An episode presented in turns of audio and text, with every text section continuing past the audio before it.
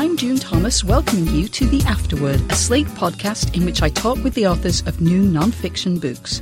My guest today is New York Times reporter Patricia Cohen, whose new book, In Our Prime The Invention of Middle Age, has just been published by Scribner. Patricia, thanks so much for coming into Slate's New York office to talk to me. Oh, thank you for having me.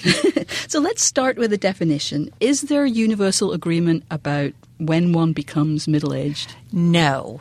No, and in fact, one of the things that I explain in the book that I, I, don't think of it so much as middle age as opposed to there being many middle ages.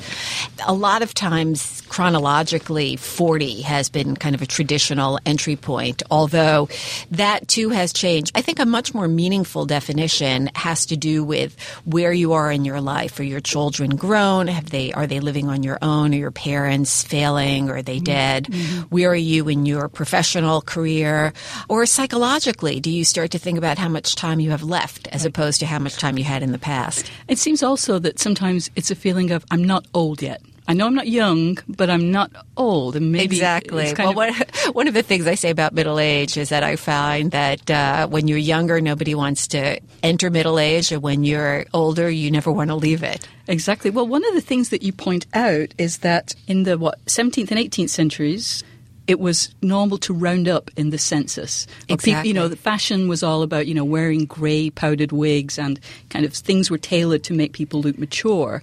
And then right. when was it, 1860 or so, that suddenly uh, people. Right, about the. I mean, of course, as we know, social change doesn't happen overnight yeah. and it, there isn't one cause. But generally, in the second half of the 19th century, this consciousness of middle age. I mean, obviously, people lived that long. They lived to their 40s and 50s. Uh, uh, before then. But people didn't think of middle age as a separate stage of human development with its own particular characteristics or features.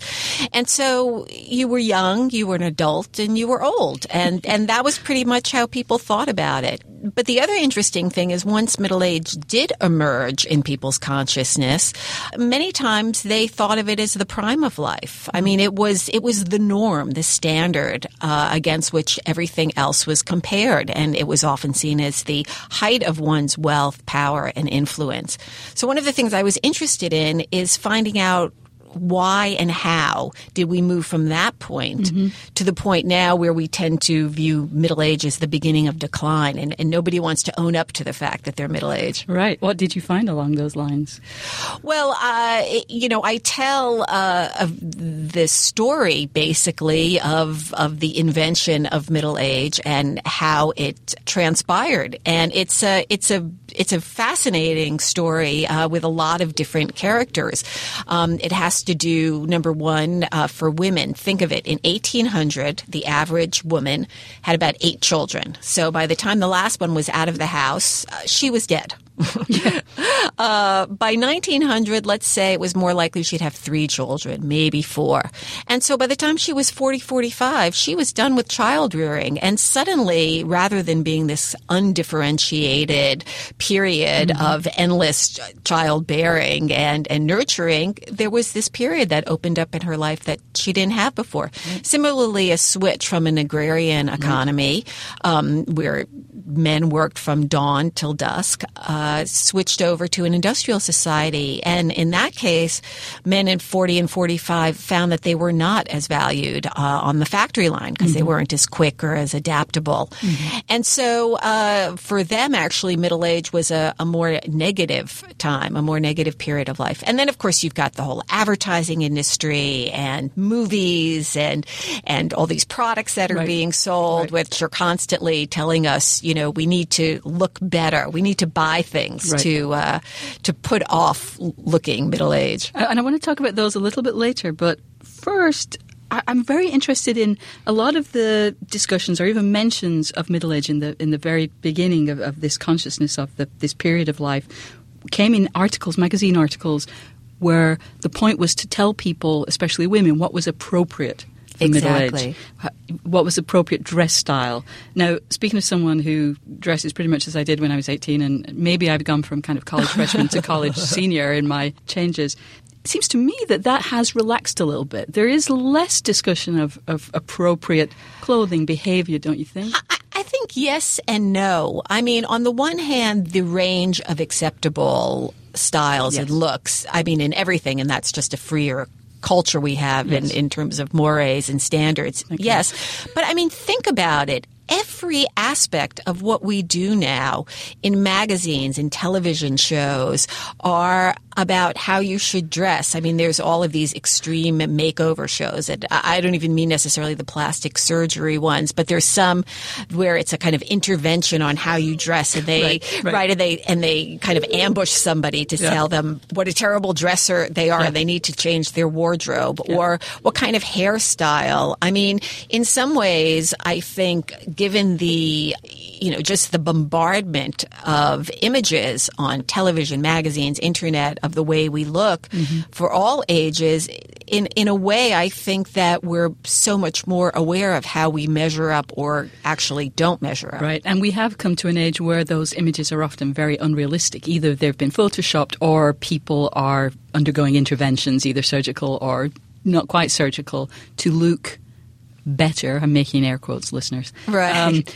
and so it's harder to be content with the way we look naturally, if such a thing is Right. And of course, you know, we that's an old story with models and, mm-hmm. and particularly young girls in terms of being very thin and, mm-hmm. and the kind of epidemic of anorexia that that helped to spread. But one thing they found recently are middle-aged women now who are much more likely to to themselves suffer from anorexia. And and I, I find it this kind of double-edged sword. On the one hand, I think images of middle-aged women in particular have improved recently. I mean, we don't have that picture of like the the defeated, asexual, nagging hausfrau that that used to characterize the middle aged woman, A- and now we have you know they're beautiful, they're sexy, they're hopping into bed at every opportunity. But in a way, I feel that uh, I, I call it Stepford perfection, like uh, the Stepford wives. Mm-hmm. Right, right, you know, right. where where women in middle age are expected to be as beautiful, uh, size 4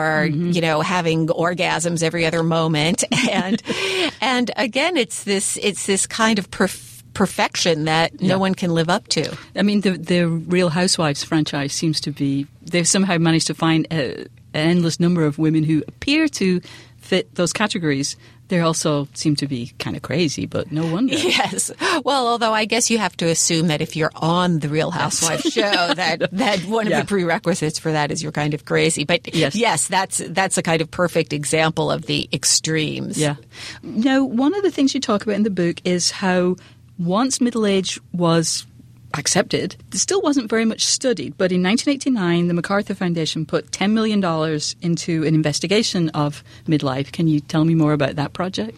Well, I, I actually think of it as the kind of Manhattan Project of middle age. And uh, what's incredible is that despite all that's been has been written about middle age or how it's pr- been portrayed in movies and books, that really no one or very few people had studied it in mm-hmm. any depth.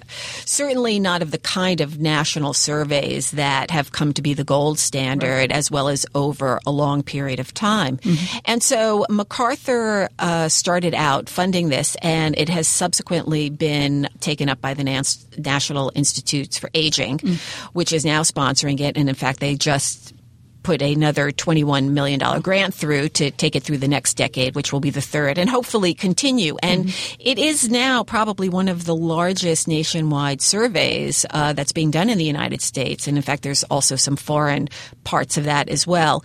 And it's just this amazing data set. So there's 300 or more studies from researchers not even connected to MIDUS per se, but who've been able to use their research. And they've just had this cornucopia of information and research about middle age. Uh, And so it's it's a number of surveys. They they talk to people, they keep going back to them, and just kind of following them over a long period. of time. Exactly. It has a few different purposes. One is to tell you about what middle age looks like now, but also they're also following younger people and older people so they can see over time how it changes. Because most surveys that have been done up to this point about middle age, they generally compare one group or cohort, mm-hmm. as the, the term is, uh, who are middle aged now, with another group who is young now.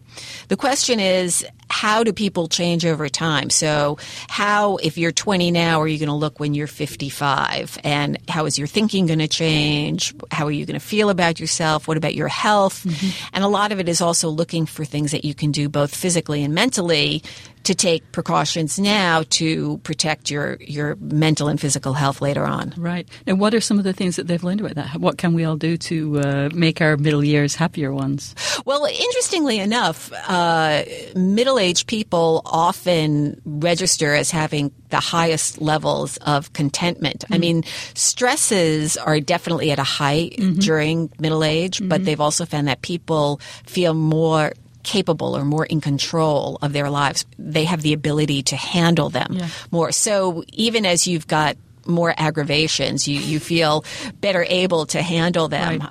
Now, of course, some some of the things we we know, which is physical exercise, of course, is the number one thing that you can do for both your brain and body. And actually, they found really that it, it makes a tremendous difference in terms of cognitive ability. So maybe if getting fat doesn't get you to the gym, you know, getting dementia will right, later on. Right, right. Uh, but also, uh, one of the most encouraging things that they found, and I actually just wrote about this in the New York Times uh, this past weekend, was that education seems to be this kind of weatherproofing against cognitive decline later on in life. And, you know, you have to realize a lot of these studies on the brain are are still in their very earliest stages, yeah. and and so we still don't know a lot. But it seems that particularly for people who missed out on a college education early on, mm-hmm. that if they uh, keep mentally active with going to lectures, with different kinds of brain games, reading, and and word Crosswords. games and such, absolutely, that that actually definitely helps protect against dementia later on, and it and it gives them some of the protection that people who have advanced degrees have. Huh. I, I, just want to. Uh, the, I think one of the the beautiful analogy that you had in in, uh, in the book uh, when you were talking about the toll that physical labor has uh, on mm-hmm. Uh, mid midlife. You said, um, like a coastal town punished by salt water and rain, impoverished people in midlife were battered by the cumulative effects of mediocre or curtailed education, joblessness, single parent families, ill health, and poor care clearly that's expressing the ways very nicely that you know different kinds of lives, especially work that involves physical labor, has a different toll on the body, a much harder toll on the body than right, people like me sit around on our asses uh, looking at the computer. What are the different experiences of midlife for people who? Have... Well, I'm I'm really glad you mentioned that because so much of uh, what is written about and so much of what I've been asked about in interviews and such, and I've talked about middle age being a time when people are feeling contented mm-hmm. and uh, feeling good about themselves and finding new opportunities. But oftentimes we neglect to point out that the prerequisites for that are being in a financially sound place and also being healthy. And um, obviously, those two things make a huge difference. And so, a lot of the general findings apply to middle class, mm-hmm. and a number of those results actually predate the recent financial crisis. And mm-hmm. in fact, researchers have made a point of going back now in this next rounds of surveys, which they're about to begin, to ask people about the effects of the recession and and how that changes. One of the points that I make in the book is that middle age changes for every generation. So yeah. look at the baby boomers. Okay, they grew up in a time of affluence. They came when there was a lot of uh, political upheaval. They've seen the world change, uh, you know, both on a foreign and domestic ways. They've yeah. seen the rights revolution. It's also, um, most of them grew up before the immigration laws changed in 1965. Mm. So it's actually uh, the last generation that is so predominantly white. I think mm. about 80% of the baby boomers are white. Wow. The women saw their mothers uh, who were really trapped by the feminine mystique and wanted to go out and plow new ground. Okay, so the generation that comes afterwards now is growing up with a very different set of circumstances, a period of, of economic decline. Mm-hmm. It's a much smaller group. They're aware of women who are now saying, oh, you know, I waited too long in my career to get married instead of the follow your dream. It's now let's be more practical right. and get a job. So they're they're coming up with a very different set of historical circumstances. Right. You really hone in on some of the myths of aging. First of all, one thing I must know is it true that the brain starts to decline pretty much the day you graduate from college? Yeah.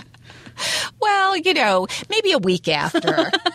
the thing is, and again, this this goes to how little we know about the brain. I mean, the brain is just is so fascinating, and neuroscientists just have made these leaps in our knowledge in just the past 15 years or so, partially because of the kinds of technology we have to look inside the brain and monitor what's going on. But as a lot of brain researchers pointed out, there are different kinds of brain skills. And there's one set of skills that are generally referred to as fluid intelligence skills. And those are the types that are often tested on SAT scores. And they're seen to be more genetic in makeup. And they're abstract reasoning skills and uh, things that involve memory and calculation, speed of calculation. Those skills do tend to start falling off in their 20s. That's that's what people have found so far. But there's another set of skills that are referred to as crystallized intelligence. And those skills are really much more dependent on circumstances, education, experience, mm-hmm. learning.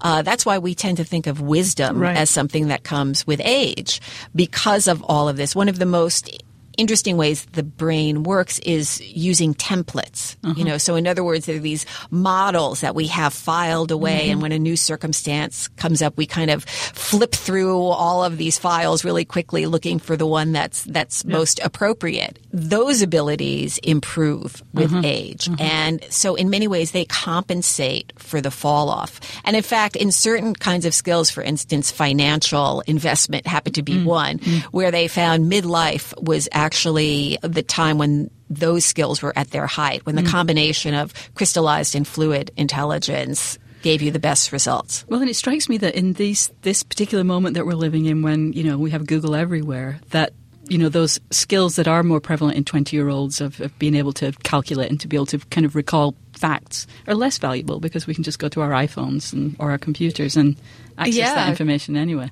Yeah, well, that's a, that's an interesting thought, and in fact, some studies, and again, these are all preliminary, but um, some researchers do feel that they have seen changes in the way the brain functions for people who use computer technology mm-hmm. more. Uh, that actually the way we think that you know, different kinds of neural pathways are are being, uh, you know, imprinted on yeah, the brain, yeah, and so it may be those skills may come to not be as important. I hope so. Now, another one of the myths you address is that of the midlife crisis, which, right. um, you know, judging from, I was going to say television and so on, but actually just from general conversation, it's the first thing, you know, somebody over a certain age does something slightly odd and the first words out of one's mouth are midlife crisis. You know, you would think that everybody every guy over 40 was suddenly buying a red sports car. Exactly. But Exactly. That that's another that that's that's actually a myth that has been debunked so many times. I mean, all the research has found the same thing, which is not to say nobody has a midlife crisis, but right. just that uh, I think it's maybe about ten percent, but that people go through crises at all points in their lives, right. and uh, in fact, if anything, probably the period in your late twenties or early thirties where you're embarking on a career and deciding whether to settle down with a family yeah. or uh, decide to have children or not, that those issues are much more momentous in a way. Mm-hmm. Uh, and so um, it's just that the narrative of the midlife crisis is so strong. In fact, for some research, they found they went to talk to people who said they had a midlife crisis, and then they went back to look at the circumstances. And it turned out that many times it didn't even happen when they were in middle age. You know, they were in their late twenties right, or early thirties, right. or they're in the late sixties. But it's just they they fit it into this narrative. Right. You know, I'm often asked, like you asked me before, uh, how to define middle age, mm-hmm. and in some ways, I think maybe the best definition is to say it's a story that we tell about ourselves. Yeah. You know, we all try and make sense of our lives in some way, and we we construct a narrative, and it it can be a, a narrative of redemption, of triumph, of of loss, of grief, mm-hmm. and resignation, and and we put these into a kind of narrative as we go along. And at one point, then the the story of middle age was a story of power and influence, and over time, it changed to become a, a story of decline. And now I think it's in flux mm-hmm. again. Well, I want to pick up on that again, but first, let's just take a moment to give away some books. You're listening to The Afterword, a Slate podcast about nonfiction books and their author. Scribner has given us four copies of Patricia Cohen's new book in our prime, and Patty has been kind enough to sign them. If you would like one, send an email to slateafterword at gmail.com by 11.59 p.m. Eastern Time on February 3rd, and we'll choose four winners at random. We'll contact the lucky responders so that we can get their postal address. And if you have any feedback about the podcast, please send it to the same address, slateafterword at gmail.com.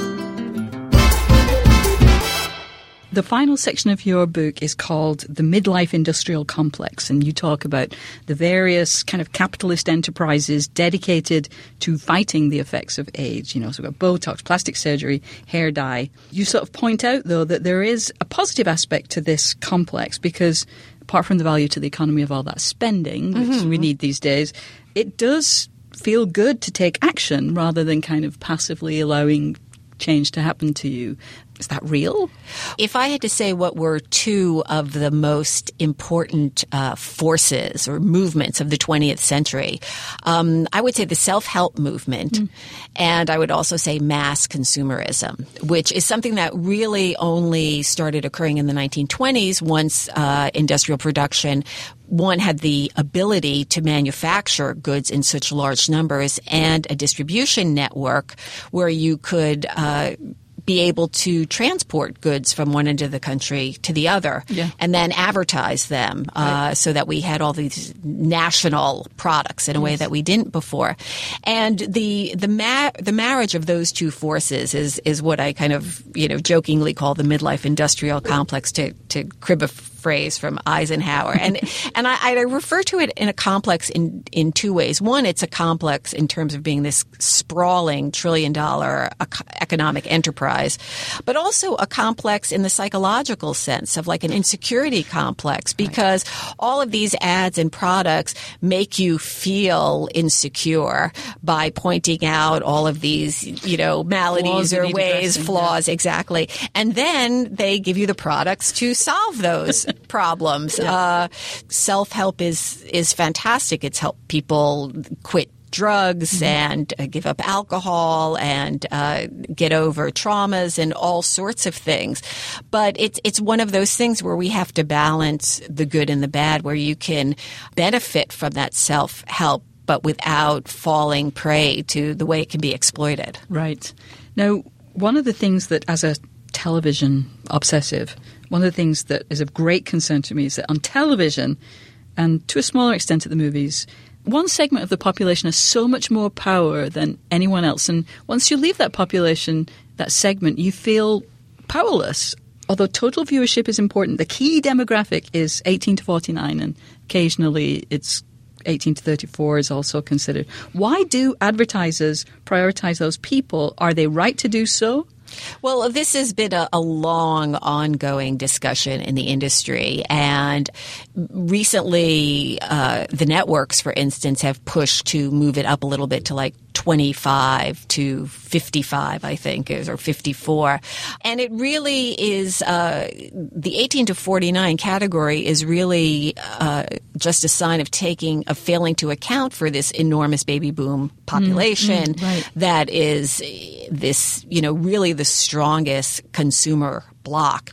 So it does seem somewhat outdated. Uh, now, it used to be that there were all of these beliefs about younger and older consumers, that once you were middle age, you didn't change your mind anymore and you were stuck on the brands that you started out when you were 18 and uh, you didn't buy things so much as younger people. Well, all of that has been proved to be false. And if anything, uh, middle aged people are bigger spenders. Certainly right. the baby boomers are. So then the advertisers came up with a different rationale. Oh, well, if that's not true, then the reason is younger viewers are so scarce, so they're hard to reach. Therefore, we have to pay more to get them. And so the idea being that, you know, baby boomers are a dime a dozen. you can reach them very easily, but younger consumers don't watch television as much. They're harder to reach and therefore they uh-huh. pay more for them. Uh-huh. I mean, you know, obviously that's that's a, a pull. Certainly a lot of products and producers, b- businesses have really changed their ads to appeal to an older demographic. Uh-huh. And you can see that in car ads, certainly. There's that one where instead of the kids going off to college, the kids are home and the parents are going off on this trip. Right. And, you know, the kids are saying, keep in touch, mom. uh, so there is a change, but, but certainly that, ha- that has been very effective until recently in terms of keeping shows about middle aged people and starring middle aged people off the air. Yeah. I, I, do think that's changing now. One final question. Has working on this book changed your attitude to middle age? Uh, is there one thing that you've learned that either made you feel better or different about this stage of life? Well, I, I, in, in some sense, the most surprising thing I think is captured in the title, which is the invention of middle age. Yeah. The notion that this this thing that we think of as a, a, a natural force of nature, like gravity, is really something I, I, call it a cultural fiction. It's just something that has changes from time to mm-hmm. time. Just mm-hmm. as you know, we think 65 is the time to retire, or 18 or 21 is the time you can drink or vote vote or 35 is the age when you get to be president. I mean, all of those things can change. Yes. And, and that is with middle age. As for myself, I think it's uh, looking at the way that human development is, is studied now and this, this idea of it rather than stages of being this kind of whole uh, makes it easier to approach middle yeah, age. Yeah, yeah. Uh, you know, it's it's it's just more of a portion of your life. Right. It's just we're all just constantly evolving and changing, and, and exactly one part of it. Exactly. Well, cool. Well, um, Patricia, thanks once again for coming in and talking about your new book. In Our Prime, The Invention of Middle Age. It's available in bookstores now. If you have any comments about our discussion, send them to slateafterword at gmail.com.